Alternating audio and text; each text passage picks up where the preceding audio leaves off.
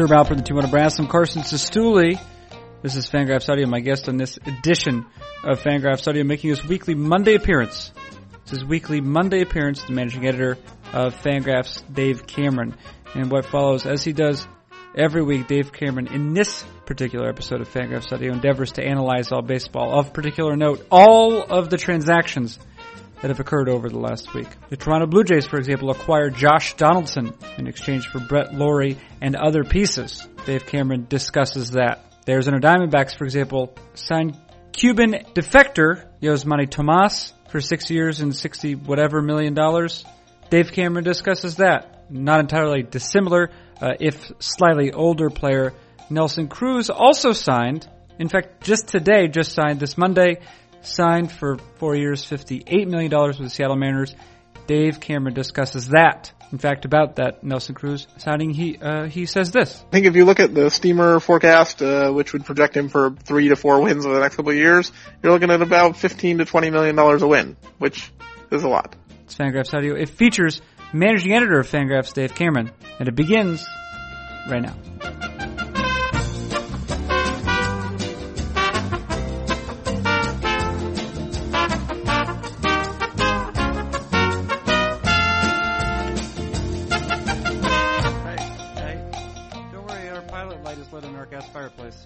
It's uh, good. I'm glad I could spend 15 minutes of my time waiting for that to happen. Yeah, that's good. Were you able to do anything else while you were waiting?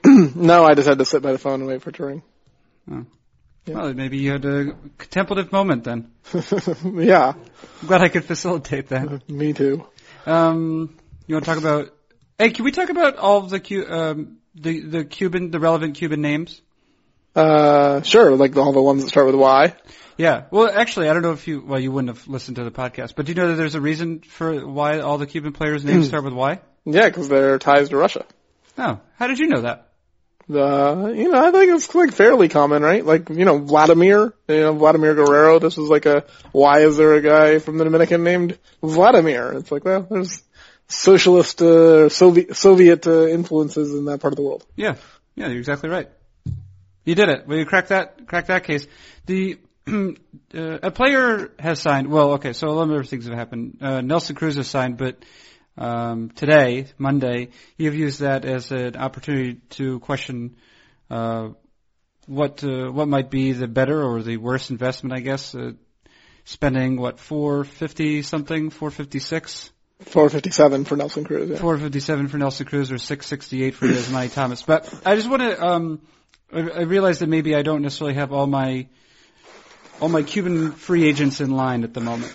And I'm, and I want to visit them. I know that, so let's start with Yasmany Thomas. He just signed, I, th- I think you should probably, probably pronounce it Tomas would be my guess. I don't think his last name is Thomas. yeah, Uh, have you been hanging out with Eno Sarris lately? no, no, well, you don't think he's a British aristocrat? Yeah, Thomas seems like maybe not, not the way he would pronounce it. Alright, let's, let's start with Tomas. Yeah, Yasmany Tomas. Yasmany Tomas. Yeah. Uh, he so basically uh, in the the distant no the the not very distant past there have been a number of Cubans signed and almost all of them have returned have uh, um, been a considerable provided a considerable return on the investment for the team.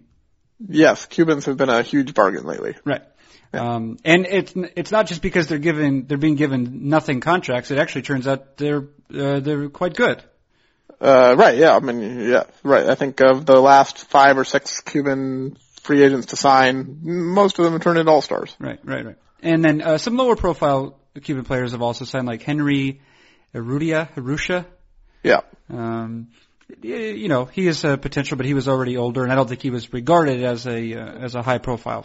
No, I think he got four million dollars or something. He he's not in the same class as, uh, you know, Leonys Martin or Aroldis Chapman or Yasiel Puig or Jose Ray or, you know, the guys who have been getting significant sums of money. Right, of course.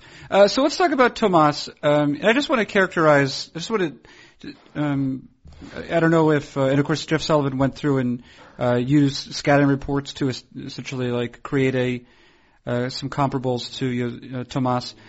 Uh, can you remind us though who is Yasmani Tomas? And I'd also like you to remind us who the other sort of relevant Cuban free agents are at the moment. Tomas is basically a right-handed slugger. Uh, you know, maybe like the body. Think of like the body shape of Pablo Sandoval in an outfield package, maybe with less athleticism. uh, but more power. So, um, you know, I think the the scouting grades that have been coming out of watching his batting practices and uh, kind of elevating or uh, evaluating his swing probably put him in like a 65 to 70 power range, which puts you, you know, in the upper tier of major league players. I think, you know, like there's probably Giancarlo Stanton's an 80, Bryce Harper's an 80. I there's not that many 80 power guys. So Tomas is, you know, a step below that in power. I think for most teams, the question was, will he hit for enough, uh, average to uh, allow the power to play and will he do anything else useful to help a team win? And there were enough questions about that to where he, you know, only got basically the same contract Jose Abreu got last winter, um, plus the opt out after the fourth year. Do we, uh, with regard, or you know, in terms of comparing him to Jose Abreu, do we think that he has more or less defensive value? Probably more. I mean, Abreu is seen as a, you know, mostly first baseman DH. Um, you know, maybe some teams leaning more towards the DH side of things. He didn't look particularly good in the field last year for the White Sox. Uh, Abreu is certainly bigger than Tomas, uh, in terms of size. Uh, Tomas is, uh, you know, theoretically capable of playing the outfield. There were some teams that, you know, maybe thought that was a stretch, but, uh, no one has said that Tomas, you know, at least can't play the field, where, uh, you know, a good amount of teams thought Abreu was basically just a DH. Okay. Now, of course, uh, the Arizona Diamondbacks already have Paul Goldschmidt. Yep. So if there was uh, if there was some question of Tomas being able to play the outfield, it does not appear as though um, the D-backs were one of the teams asking that question. Right. I mean, there was actually uh, some uh, thought that maybe Tomas could play third base. I think he actually worked out there for a few teams, but no one seemed to think it was a good idea. Uh, there is some chance where if, the, if Tomas is a disaster in the outfield and just shows that he can't run around, they could try him at third. Uh, you know, he apparently has the arm strength for it, and uh, you know, maybe they could uh, hide him at third base better than they could hide him in the outfield. Um, so I think that's probably the the pecking order in Arizona is try him in the outfield first. If that doesn't work, maybe third base is the next option. And if that doesn't work, probably a trade to the American League. Okay, right. So um, now that team also has Mark Trumbo, Yep. which is now putting a player in Tomas, uh, maybe with uh, questionable defensive credentials in left field, and then Mark Trumbo, who uh, I, I'm not looking right now at his um, defensive numbers, uh, but I do remember a couple of uh, I think memorable gaffes in his sort of first year as a full-time left fielder. Yeah, he's not good out there. Okay, Yeah. now he's going to be not good in, in right field, one assumes. Yeah, I mean, I think uh, my guess would be the, this is not a long-term solution for the Diamondbacks. I think they're probably just trying to stockpile hitters, and then they'll kind of sort out uh, who plays where uh, after they get a decent idea of you know what Tomas is and whether Trumbo can bounce back. I would imagine they won't have those two flanking center field for very long. If if Trumbo comes back and has a bounce back year, he immediately becomes a trade candidate. Uh, and I would think maybe they see Tomas as, you know, a better version of what they thought Trumbo was going to be after being pretty disappointed with Trumbo in year one. Right. Trumbo, uh, of course. I mean, I think Trumbo still hit home runs, right? Yeah, but not as many as you, they would have liked him to do, and he was atrocious at everything that was not hitting home runs. Right. He was really bad last year. Oh yeah, look at that. Just uh, just looking at not not good at all. Uh, Yeah. uh, less than a. Or I should. How do you say? More than a negative win. Uh, Greater, less than negative yeah, one. yeah, right. He was uh, worth less than one win Yeah. last year. Right. Worth, worth. Yeah, that's a tricky. That's a Worth tricky less sentence. than negative one wins. Right. Yeah, Yeah. Right. Yeah, that's not. He good. cost his team wins. Yes, he did. Yeah, yeah. We we you and I helped the Diamondbacks uh, more than him by not playing. Uh, yeah, I, I, see, I see, I see people make comments like this whenever someone has a negative one, and it's not really true because it assumes that we are replacement level, which is not, not the case. Yeah. Well, then we helped them even more by not playing. Uh, right, yes. The Diamondbacks were terrific for, compared to having us in the field. Yeah. Yeah. All right. Uh, hey, uh, you know, if, uh, if uh, some people listen to this, I think actually last week someone wrote a beautiful and desperate comment um, on uh, on uh, uh, the uh, at the site with regard to this edition of the podcast. Uh, he wrote, "I enjoy the podcast. Most of my human interaction consists of commercial transactions. I'm very lonely. This is true. Keep up the good work." So. Uh, to that person, it looks like Jason wrote that. Jason, just think about how much you helped the Diamondbacks this year by not playing for them. Yeah, well, if, uh, if transactions are what makes him not lonely, then this was a good week for him because this was a pretty busy transaction week. No, no, I think his job is performing commercial transactions. Oh, well, sucks for you then, Jason. Yeah, it sucks for him. But but uh, hopefully he's listening, and hopefully he's bucked up uh, by these recent recent discoveries. Um, okay, so that that's Yasmany Tomas. May or may not be a Diamondback for a while. Mark Trumbo may or may not be a Diamondback for a while. They have some uh, large right-handed hitters. Is the point now? Yeah, Paul Goldschmidt also a right-handed hitter. That that team is probably going to be very tough against left-handed pitching and pretty crappy against right-handed pitching. Okay. Uh, and they don't have Gerardo Parra anymore, who I believe is a Milwaukee Brewer at this Well, point. Well, now he's a free agent. now he's a free agent.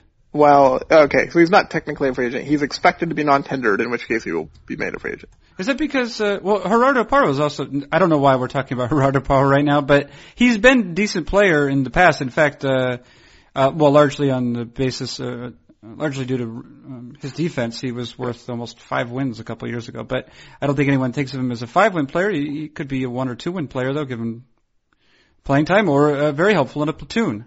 Yeah, I think Parra's kind of like in that Alejandro De Aza, like labeled as a fourth outfielder, but probably good enough to play every day for, you know, not the best team in baseball. Uh, but these guys are often overlooked. I mean, I think every winter we can find, you know, five or six of these kind of speed and defense guys who hit, you know, a little bit below average and say, you know, some teams should just give them 500 at bats. And, you know, it's cost you a couple million bucks and it'll be better than signing Nelson Cruz. Right. So, a, uh, would you put Gregor Blanco in that same category? Yeah, exactly. I think that, you know, there's a lot of these kinds of players out there and the market still doesn't value them that highly. Right. Uh, well, maybe it's because there are lots of those kinds of players. That is one of the reasons. Yeah. There it is. Okay, yeah. All right, we're getting uh, we're getting through things now. Uh, we're talking about Cubans. Yasmany Tomas is one of them. He just signed. Who uh, who, who else are we looking at? The, I Kiley McDaniel's been writing a lot about one in particular. Yeah, Yoan Moncada. Moncada. He's a he's a slightly different player in that he's 19. So most of the Cubans who've been coming out lately are a little bit older, uh, and because of the collective bargaining agreement splitting uh, international free agents into under 22 and over 22 pools, the over 22 guys like uh, Yasmany Tomas or Jose Abreu or Yasiel Puig. Uh, well, Puig signed before these rules went in, but players in this age bracket, uh, are not subject to the international spending limits. Teams can spend whatever they want. So the Diamondbacks uh, gave Tomas a $68 million deal over six major league years, and there's no tax on that. There's no penalty for doing it. He was treated just like any other free agent. Uh, Moncada is 19, which means he is subject to the uh, pools available to teams to sign international free agents. And uh, Major League Baseball has instituted some pretty harsh penalties theoretically uh, for going over those pools. Uh, but lately, over the last year or two, teams have figured out that it is probably more beneficial to ignore those spending caps entirely, take the penalties, and just sign an elite player, uh, and kind of uh, cycle through where you, you know, the penalty uh, beyond 100% tax, which means you basically double the cost of every player you sign, uh, is that you can't sign any player in the future for the next year or two years for more than 250 or 300 thousand dollars, which takes you out of the elite player talent for say two or three years, um, or one or two years after this, the year that you're you're signing the player in. So you say, okay, if I'm gonna take a two year penalty where I can't buy the best player, but I get a guy who I think is far and away better than, you know, the next best player in those spots, then it's worth it. So I think what we're gonna see this winter is, uh, the teams that are interested in Yoan Moncada are going to be bidding, you know, at 10 times their international bonus pools. Uh, and Moncada's probably to end up going for between the, the rumors of between 30 and 40 million dollars, which after you apply 100% tax is going to put the cost at between 60 and 80 million dollars, uh, for a 19 year old who isn't big league ready. So, uh, that tells you something about what scouts think of Moncada's future. Uh, and, you know, as a, a decent proxy for, you know, maybe what the value of the number one pick in the draft is, is Moncada's considered to be that kind of talent, uh, but it's mostly future value, not present value. So if you're asking, you know, what is the number one pick in the draft worth, uh, the Yoan Moncada situation might answer that question for us fairly well. And, and what sort of player is Moncada?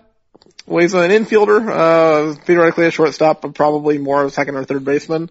Uh, you know, kind of an all-around player, who's getting uh, rave reviews for his athleticism and power and uh, ability to hit. I mean, he's one of these guys who's not a one-dimensional guy. He's looked at as, you know, maybe a guy who could play uh, quality defense at a, you know, decently important position. He can run, he can hit, he can hit for power. Uh, certainly talked about as a guy who could be, you know, the best player on your team. Okay. And uh, it remains to be seen uh, where he'll end up, but uh, I assume that there are some favorite teams.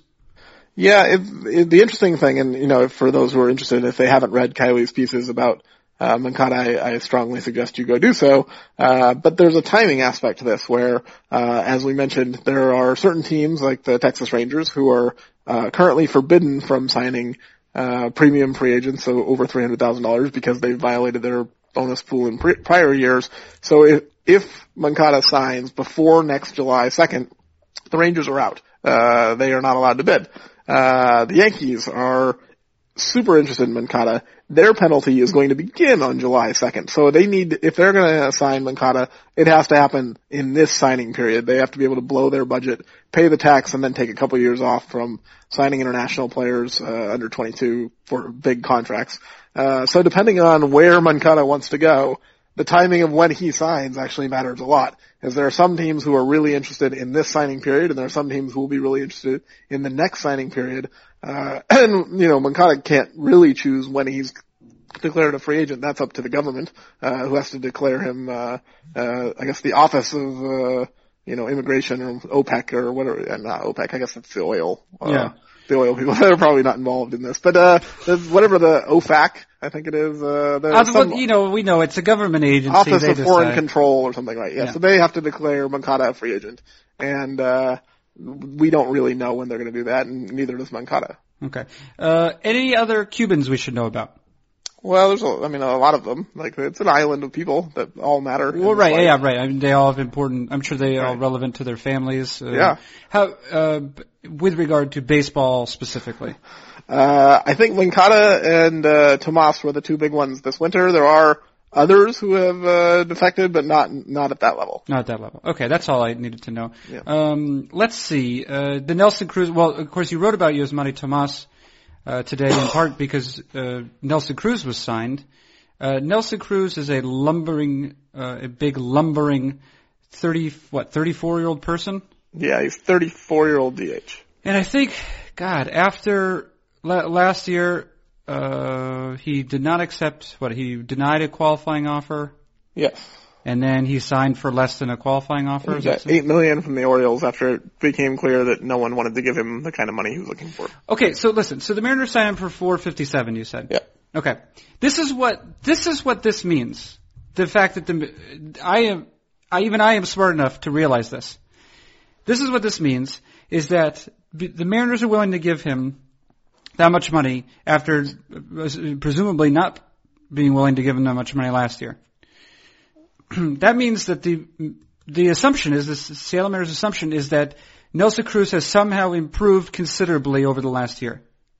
So I would agree that there's some assumption of that part in, in play, but I don't necessarily know that the Mariners would not have been willing to give him, say, 565, which is what he's now going to get over these five years last winter. I think more likely is that Nelson Cruz now has maybe slightly more affinity for the Mariners uh, and Safeco Field than he did a year ago when reportedly uh, they went after him pretty hard and tried to sign him, and he uh, from what I have been told, uh, had zero interest in playing in Safeco Field. He just didn't want to go there. He didn't see it as a desirable landing spot. He would rather take less money to not play in Seattle. Uh, then they signed Robinson Cano and had a pretty decent season and, uh, probably a slightly more appealing landing spot for a free agent. He still didn't come cheaply. I mean, they still had to pay through the nose to get him, but he would at least consider going to Seattle this time, whereas maybe that was not the case last winter.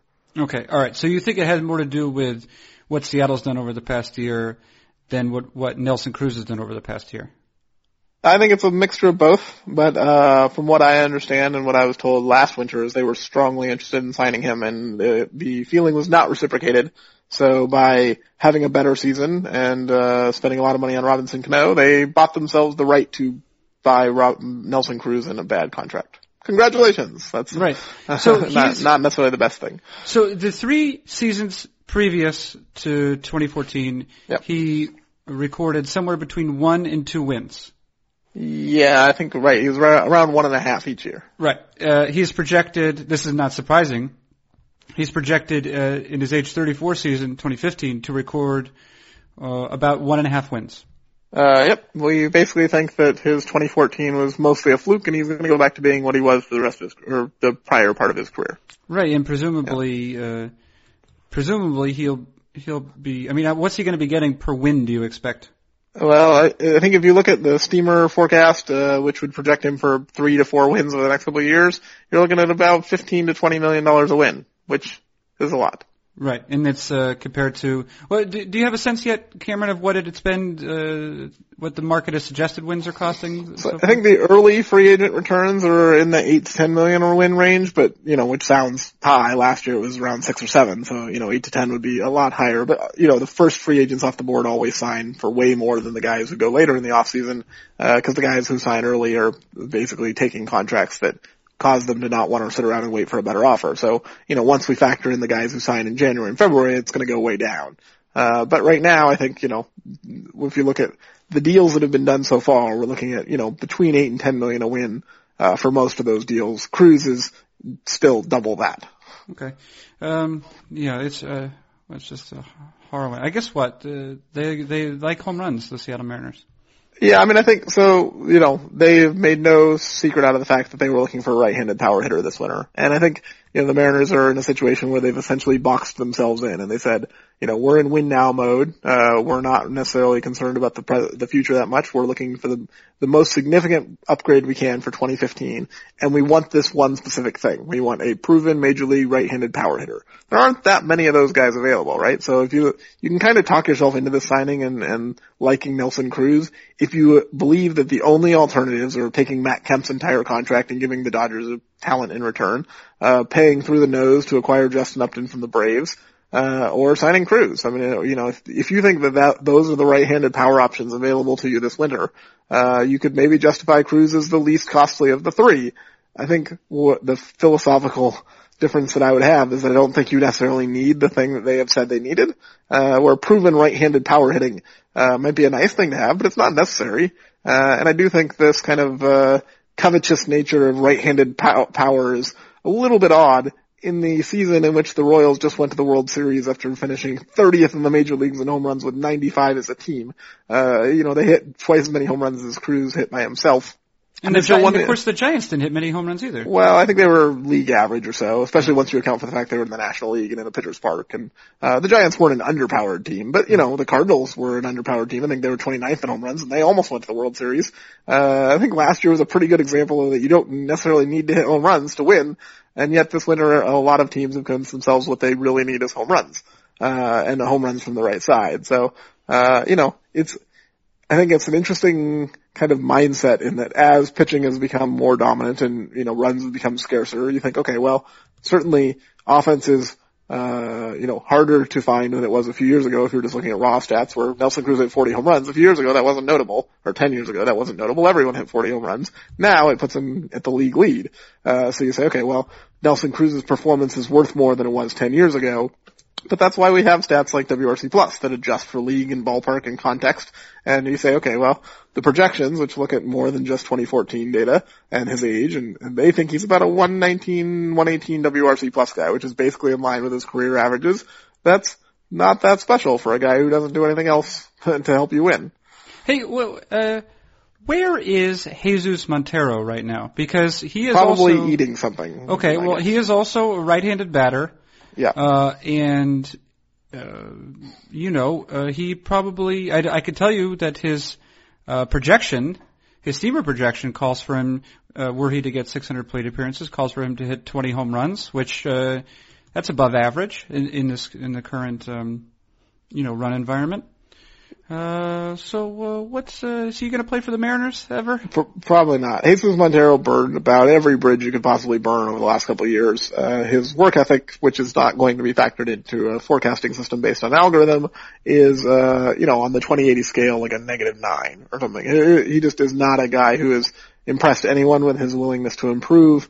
Uh, he legendarily got into a, an a altercation with a scout in the Northwest League game last year when he was rehabbing uh, in Everett, where uh, the scout apparently bought him uh, some ice cream while he was uh, yeah. not jogging off the field at an appropriate speed in order to kind of taunt him, and and then he hurled the ice cream at the scout and went into the stands, and uh, it you know he got suspended for the rest of the season, and the Mariners made it very clear that. Uh, they were not super happy with Montero. They also fired the scout. Uh, you know, not a super professional thing to do if is uh, you know taunting your own employee publicly. Uh, but I think uh, Montero, with his lack of work ethic and lack of performance in the big leagues, and his overall uh, unwillingness to to maintain a decent uh, athletic physique, uh, have caused the Mariners to completely sour on him, and he will probably be traded for pennies on the dollar at some point. Well, he do, do you think that he's the sort of player that uh, the Rays will somehow buy in like two or years, and he'll have a, a season that everyone assumed he was going to have?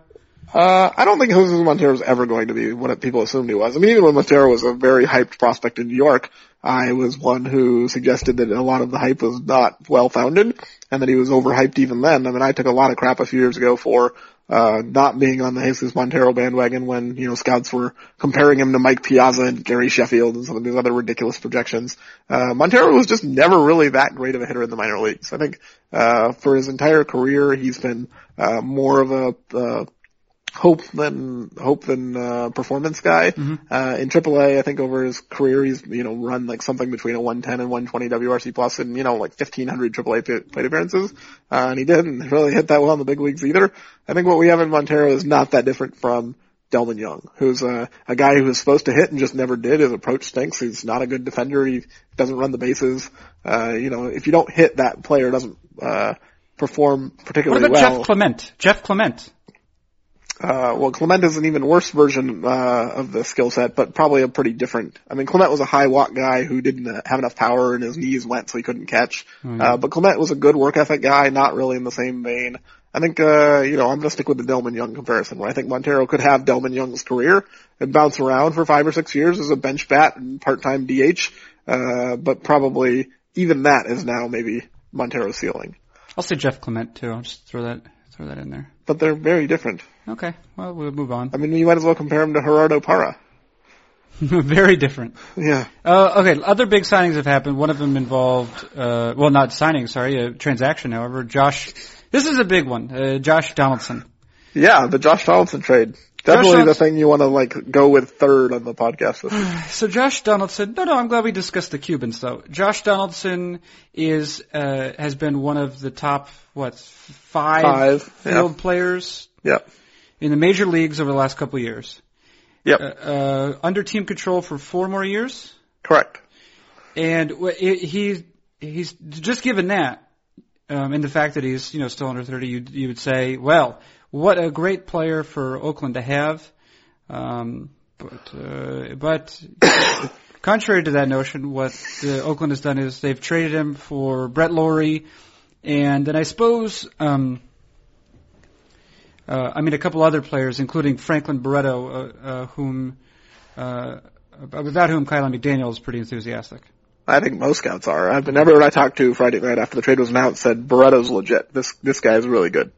Okay, so um, so that's curious. Uh, I, you know, people. I, well, okay. So I saw a couple reactions uh, from from professional writers who were like, "This is crazy. It's ridiculous." Yeah, right. But uh, that's a sort of sentiment that's accompanied many of Billy Beane's moves. Yeah, and not even just Billy Beane's moves. I think I'm probably going to have a piece on this tomorrow. I didn't have a chance to finish it today, but I think if we look back over the last couple of years, there have been a good number of trades of high profile, very good players who, when they are traded, the public reaction has been disbelief at the, you know, theoretical lack of return. So we basically had the same conversation in July when the Rays traded David Price, right? Uh, David Price is a number one starter, one of the best pitchers in baseball, uh, you know, highly coveted, uh, had been on the trade market for a long time. Every team in baseball knew he was available. Uh, and the Rays traded him for Drew Smyly and Nick Franklin. And when the trade was announced, people lost their minds at how the Rays could have, you know, bungled this trade so badly and not taken so many of the rumored packages that were so much better and why, you know, that this is what they had to settle for and, uh, really hammered the Rays for taking what was seen as like a, you know, a mid-rotation starter, a back-end starter, and a guy who, you know, might be a decent second baseman. Like, you know, they were destroyed basically for this trade. And before that we had, uh, you know, the Justin Upton trade, right, where he was sent from Arizona to Atlanta, uh, and for Martin Prado and a collection of, you know, mediocre prospects. Um, you know, I think there's been probably, uh, you know, a half dozen to a dozen of these kinds of trades over the last few years. The Doug Fister trade last winter is another uh, really good example where a very good pitcher was traded for a poo-poo platter of mediocrities. And the general reaction is almost always that the team that's getting the star player it won the trade by a landslide. And yet we still see teams making trades like this and not just the stupid GMs, right? Like Andrew Friedman, pretty, pretty good GM. Uh, the Dodgers decided he was maybe the best GM in baseball when they uh, gave him what, six or seven million dollars a year to come to Los Angeles and leave the Rays. Uh, Billy Beane has a really long success uh, and track record in Oakland. Uh, you know, Dave Dombrowski is not an idiot and has built some really good teams in Detroit. Uh, you know, you can say what you want about Kevin Towers, but Justin Upton was on the trade block for a very long time, and uh, Arizona's offer was deemed to be the best one they got for uh, you know a 25 year old at that point, uh, you know, slugger who looked like a franchise player, or at least a potential franchise player at some point. Uh, and I think we've seen enough of these moves to where I think my suggestion is going to be that people are overvaluing star players, and we've made this similar argument with Cole Hamels and his trade value, which people have not responded to very well.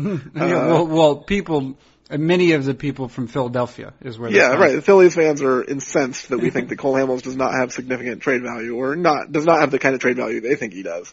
Um, and I think you know the reality that the market has shared over the last few years is that outside of like the Wil Myers James Shields trade you know, one elite player paid at a decent rate, which, you know, Josh Donaldson is cheaper than most of these guys, but he is going to be a super two, and which means his salaries are going to escalate pretty quickly. Uh, you know, these guys don't command the, the types of return and trade that people think they do. And so if our reaction is always to think that the buyer got the better end of the deal, we're probably missing something. Is it, um, is it the difference between seeing uh, the player and then seeing the contract or seeing the player rel- relative to the contract? Because obviously Justin Upton was going to get, uh, I don't know if he was going to get more expensive, um, uh, but he, he was going to be expensive. To, um, he was, I think he had been signed to an extension, right, at some point. Yeah, I mean, I think the the Diamondbacks were trading like three years and thirty nine million dollars or something like that. It, it was not a uh, an albatross contract in in any sense of the matter. Right, but uh, but with David Price, the, I mean, the Rays knew that they were not going to be able to sign him. Yeah. Uh, I mean, Drew Fairservice did this, uh, wrote about this today with regard to Craig Kimbrel. Craig Kimbrel. Um, I don't know that he's he's not overpaid, but to pay a reliever if you don't think you're going to win till 2017 uh, is uh, also maybe silly, especially if you can get some kind of return. Well, I think Mike Petriello wrote the article you're referring to in terms of the Braves. Maybe. Well, Mike Petriello, that's true. That's yeah. true. Yeah. He's, uh, you know, I just I have a file under good guys, and uh, they're both in it. Drew Fairservice and Mike Petriello. Yeah. I, there's no way I'm in that file. No, no, no, yeah. no, no. Right. Yeah. Yeah, you have like uh, satanic heathens, and I'm probably in that no, one. Right? No, no, no. Just uh, you know, just run of the mill sons of bitches. That's what I, that's what I have. Yeah.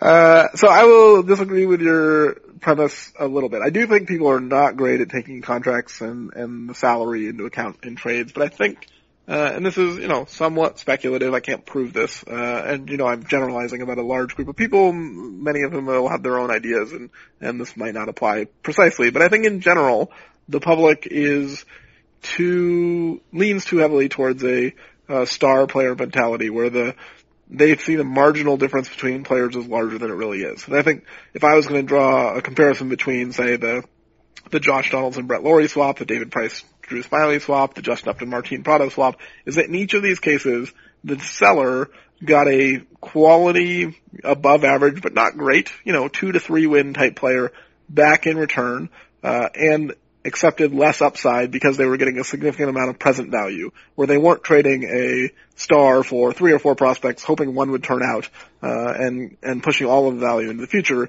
In each case, the team said, "We'll take less overall value in order to get more of the value in the short term. And I think the Red Sox did this last summer when they traded Jon Lester and got Yoenis Cespedes instead of a bunch of prospects, and they traded uh, John Lackey for Joe Kelly and Allen Craig. Uh, I think what we've seen is teams are willing to take less long-term upside in exchange for more short-term reward. And when you make this kind of four-win guy for two-win guy and stuff trade, which is basically what the David Price for Drew Smyly trade was, and you could argue the Josh Donaldson for Brett Lawrie is not that different. Maybe it's five for three or four and a half for two and a half or something, but it's somewhere in that range where the buying team is buying a, a two-ish or three-ish win upgrade in the short term.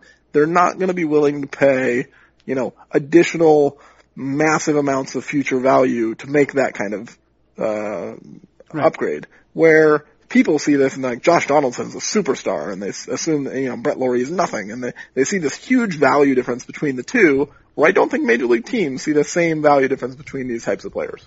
Now, with regard to Josh Donaldson, uh, he was a fairly run-of-the-mill quasi. I mean, you could. He wasn't really a prospect, He, Uh, he was basically nothing two years ago. right? And uh, he did some. He did some catching, but he moved to third base permanently. But the point is, 2013, he became, and maybe he maybe he had showed glimpses. I feel like people. I've read this. He showed glimpses maybe the end of 2012, but sometimes players show glimpses and it amounts to nothing. Um, is there any reason to believe? Is there any reason to think? Has any research been done to this effect? That because Josh, uh, Josh Donaldson became good so quickly, uh, that he could, that essentially the, the the magic could wear off. Yeah, I think that there is some legitimacy to the A's maybe still not buying into Josh Donaldson as their franchise player. I mean, certainly over the last couple of years he has played like one. I mean, he's been, you know, Evan Longoria or something along those lines. But if you kind of look at his career track record and you say, okay, this is a guy who didn't really hit that well in the minor leagues. There wasn't necessarily the indication that he was going to become this good of a defensive third baseman. He did have some throwing problems, as August Fagerstrom wrote this morning, that, you know, could potentially lead to a Ryan Zimmerman situation where maybe in a couple of years Donaldson, despite being an excellent defensive third baseman right now, might need to move off the position and all of a sudden the bat's not that great at first base. Uh, you know, I think that there is enough thought here where you say, okay, maybe we're not completely sold that he is a legitimate middle of the order hitter. Maybe he's more of a good hitter than a great hitter. Maybe he's, you know, Allen Craig and not Matt Holliday. Uh, and, you know, maybe we're not 100% sold that the defense is going to hold up, uh, as he, you know, passes 30. And if he's, you know, an, an okay defender instead of a great defender, now he's, you know, a slightly above average player. I don't think it's, uh, completely un- unrealistic to think that Donaldson could, kind of follow the Allen Craig career path where Craig was, you know, not necessarily, Craig was probably a better prospect than Donaldson was, but they're similar kinds of players, or at least similar kinds of hitters. Uh, and Craig, you know, basically imploded last year in St. Louis. I think Oakland saw that there was some chance that, uh, you know, not a, you know, Donaldson's a better athlete than Craig, but not a top of the line athlete, not a, you know, an up the middle guy who's got a lot of skills to fall back on. If his defense regresses a little bit and his power declines, you know, 15, 20%, he's not a superstar anymore. And I think the A's, you know, in making this trade are betting on the physical skills of Brett Lawrie potentially making up for his injury risk, uh, and thinking that the gap between Lawrie and Donaldson going forward might not actually be that large. Okay. Uh, listen, since we, I, think we, we spoke last Monday, did both the Sandoval and Ramirez deals happen? In They happened Monday, yeah. Well, they they kind of happened Sunday, but they were they kind of confirmed on Monday. Oh, so did we, so we, did we, do- we discussed them then? Yes. Oh, thank You, God. d- you don't remember the podcast from last week? No, I, so much has happened since then. You know, uh, I was, uh, on Thanksgiving, I was without power. Oh, that must have made cooking hard. It was. Do you know what we did? Uh, Uh, I should say that I think you've, we maybe have some other stuff. Do you want to discuss Ern- Ernesto Frieri in, in great Uh, detail? no, I would much rather talk about your Thanksgiving.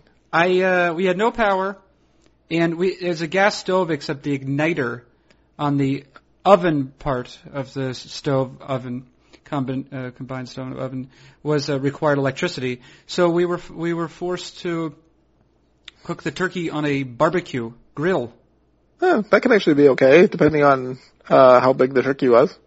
Yeah, I don't know. It was uh, six, uh, 11, six, 16 pounds maybe. Uh, so that would be difficult because Well- then you're you're probably. I mean, unless you cut it down into pieces, cooking it evenly in a grill would be a challenge. Well, and the the point is, it worked just fine. We found a recipe online.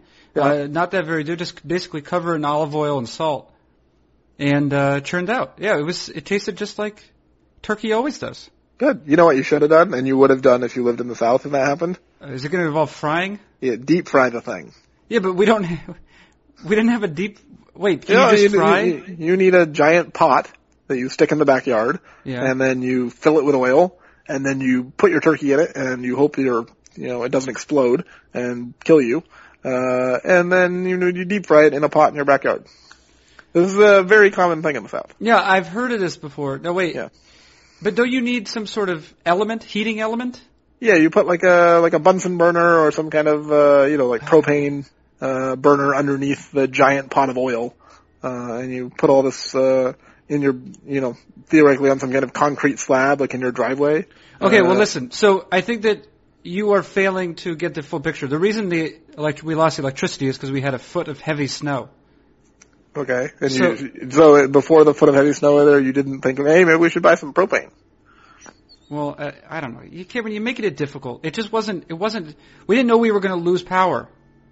Right. Uh, Yeah, big snowstorms never happen in the Northeast. Aren't you from the Northeast? Yes. Has this not, have you not paid attention for 30 years? Just the, uh, the I, you know, well, no, I haven't. But also, uh, no, it's just you don't expect to lose power. Really? Yeah, no. no Okay. No, you don't. You guys have it. like, like super industrial power lines up there? Cause down here in the South, like when it snows, we lose power for a week. And it's like a quarter inch of snow. Yeah, because it, you don't. You guys are not prepared. How are your power lines better prepared than ours? They must be better prepared because we rarely lose power. Huh? I'm just telling you the fact they must use different. Oh well, it's like I lived in Portland, Oregon, and if it snowed, their city was shut down for days. Yeah, right, yeah. Yeah, Yeah. well, that's because they're not prepared. Yeah, I, but I guess unless they buried your power lines underground, I don't see how you're how you could prepare power lines differently. I'm going to do a brief post uh, when we're done, Cameron, on the available right-handed power options according to the projections. Okay, that sounds fun. It's an Instagraphs thing. Yeah, you're basically gonna steal my Tyler Moore post and like write about a bunch of other. Tyler stuff. Moore's on there. You were Yeah. correct in doing that. Jesus Montero is sort of on there. You're gonna Mauro Gomez probably. This sounds like a Carson Cistulli kind of guy. Yeah, actually, so there's going to be a second, a secondary section that's just full of guys in Japan Oh, okay. because he's in Japan. Yeah. Well, right, but he's I think available. I think you could. He. I don't think he find like a ten year deal over there, right? Yeah, well, I'll have a whole Uh, because Mauro Gomez, Brad Eldred, Ernest, and Ernesto Mejia. Oh yeah. You know, I don't know. Yeah. I don't know if they're. I don't. You know, the projections are very optimistic about them. I don't know if. They're probably not that great. But then again, you know, Nelson Cruz also not that great. Yeah, that's the thing. You well, looking at the projections, you know, th- there are obviously caveats to be made, but Right. there are guys who are not that much worse than than him. Yeah. I mean, I think this is kind of the point I was trying to make when I wrote the Tyler Moore piece, or the thing about right-handed power that included a commentary on Tyler Moore, is the gap between Nelson Cruz and Tyler Moore next year is probably 10 or 15 runs. Like if you had Nelson, Nelson Cruz in your lineup instead of Tyler Moore as your right-handed DH, your team's gonna score 10 or 15 runs fewer over the course of the season than if you had, than if you had Tyler Moore. Right. So, you know, 10 or 15 runs, is that worth $15 million a year uh, on a four-year deal? I don't think so. Probably not. What about what about Chris Colabello? Uh, yeah, I mean, he's not like as freely available, right? Because the Twins have no offense. Yeah, but for, he's not. Uh, I've looked at a couple different depth charts, and no no one really seems to think he's starting for the Twins either. He was like their regular DH and right fielder for a while I'm trying year. to tell you. I'm just trying to. Re- I'm just reporting to you with people who have some interest in this. I mean, he's Okay. going to be in my post, okay? right. But I think what- he's less freely available than Tyler Moore. They have Kenny Kennys Vargas, Yes, right. Vargas finished the season as their DH, right? and I guess I don't know who's to. What, well, what position can can Colabello play, left or Well, right they- field? They stuck him in the outfield. It didn't go very well. right. Well, they have Oswaldo Arcia Uh huh. in right field, and then who knows in left field? Yeah. Not not Josh Willingham. Yeah. I, I will say, Josh Willingham maybe really wanted to go home, but this would have been a good winter for him to not retire, given what all these other bad right-handed DHs are getting. Yeah, yeah, I know. That's well, that's what you learned. Michael Morse. Michael Morse barely projected to be above replacement level. Yeah, and he, uh, so I think one of the interesting things is like if you look at Nelson Cruz and Michael Morse, I don't think there's that big of a difference between them for 2015. You might even prefer Morse as a hitter uh, if you never let him play the field. If Morse was just a DH and he was willing to do it, I think you could argue that Morse is probably a better player than Nelson Cruz. He's not going to get 460 this winter, certainly. Uh, but the Mariners have been, you know, they traded for Morse a couple years ago. They've been trying to find this kind of player for for quite a while. Uh, I think it is going to be interesting to see if if the guy they got before they got Nelson Cruz ends up being better than Nelson Cruz next year anyway. Like you know, they probably won't do it just because it didn't go very well the last time around. Uh, but Michael Morse, I wouldn't be surprised if he outperformed Nelson Cruz next year for you know ten percent of the cost. Hey, do you know where Cody Johnson is these days? Uh, I don't know, but probably striking out wherever he is. Yeah, well, he did, he hasn't played for a little bit, and I think he Yeah. had a he had a turn in the Atlantic League, maybe. Right. Yeah, I think that his his uh, power strikeout combination is not something that would work in Major League Baseball. It, it, is he just an example, like because you always are sort of looking for? I know this was a question that uh, pertained to Chris Davis for some time. Uh, probably one that pertains to Joey Gallo, the um, the Rangers prospect right now. There's kind of a a critical uh, rate of strikeouts at which a player just like regardless of even if he has 80 power, like he just can't exist. Yeah, it's the Russell Branyan line. Right. Yeah, if He, you he if you perfectly can- straddled it. You think? if you make less contact than Russell Branyan, you probably can't play in the big leagues. Right. Unless you're like a gold glove defensive player or something. But as a hitter only, you have to hit, make more, at least as much contact, but preferably more than Russell Branyan. Okay. Yeah. I made the I made the cutoff 20 home runs per 600 plate appearances. Does that seem reasonable? Yeah, I think that's, that seems like a fair, fair like line. it's like above average with the current climate. yeah. Yeah. Okay. Andrew Brown.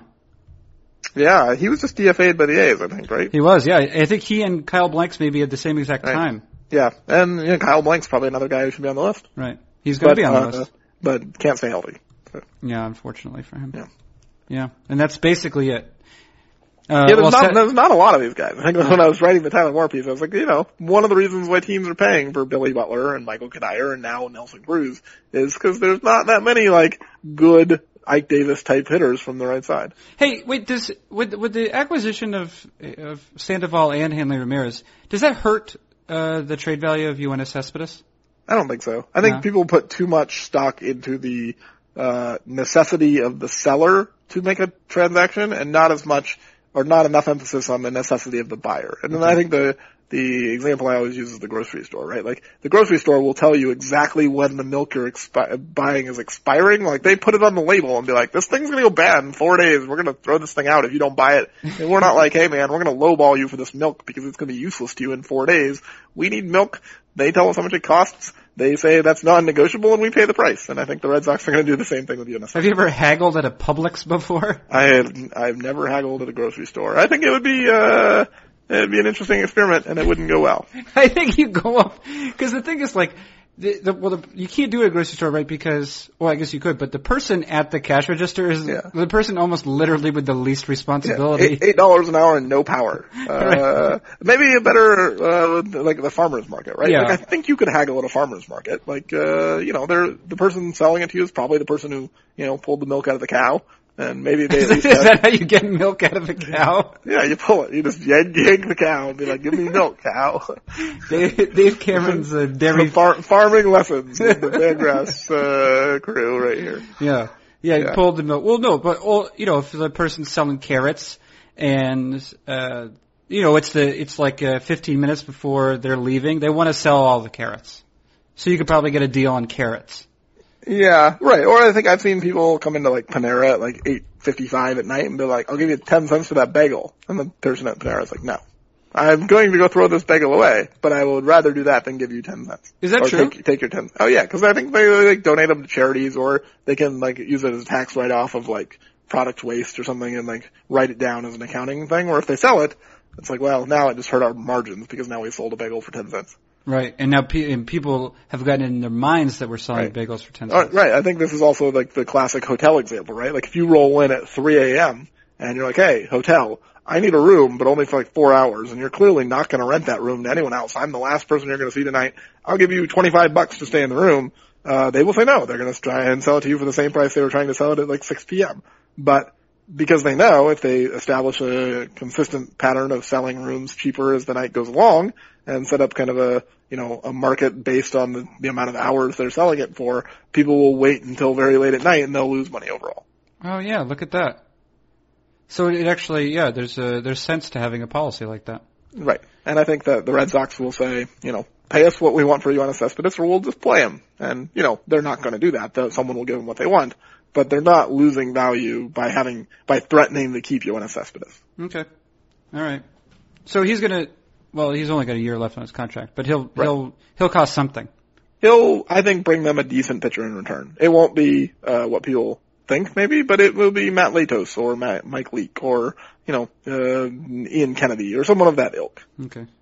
What about Steve's Steven Zuza? Souza. Souza. He's actually very good. Yeah, he's very good, but he doesn't have a spot either. Well, no, but he's so he should not be on your list. I mean, the, the Nationals will not give him away. He's a uh, a valued piece of their organization. He'll be their fourth outfielder next year, and he's the the guy who will play when Jayson Werth or Denard Span or Bryce Harper inevitably get hurt, because that's not the most durable outfield you've ever seen. And then Span's probably leaving as a free agent after next year, and Souza will probably take his spot. So uh, Souza is a you know one of their better prospects, and and not a guy that they would look to move. Okay. Yeah, glad we established that. Yeah. All right, dude, you've uh, way over, you've way overdone it. Okay, uh, thank you, Dave Cameron, managing editor Dave Cameron. Thank you. That's the managing editor Dave Cameron. Like I just said, I'm Carson Cistulli. This has been Fangraphs Audio.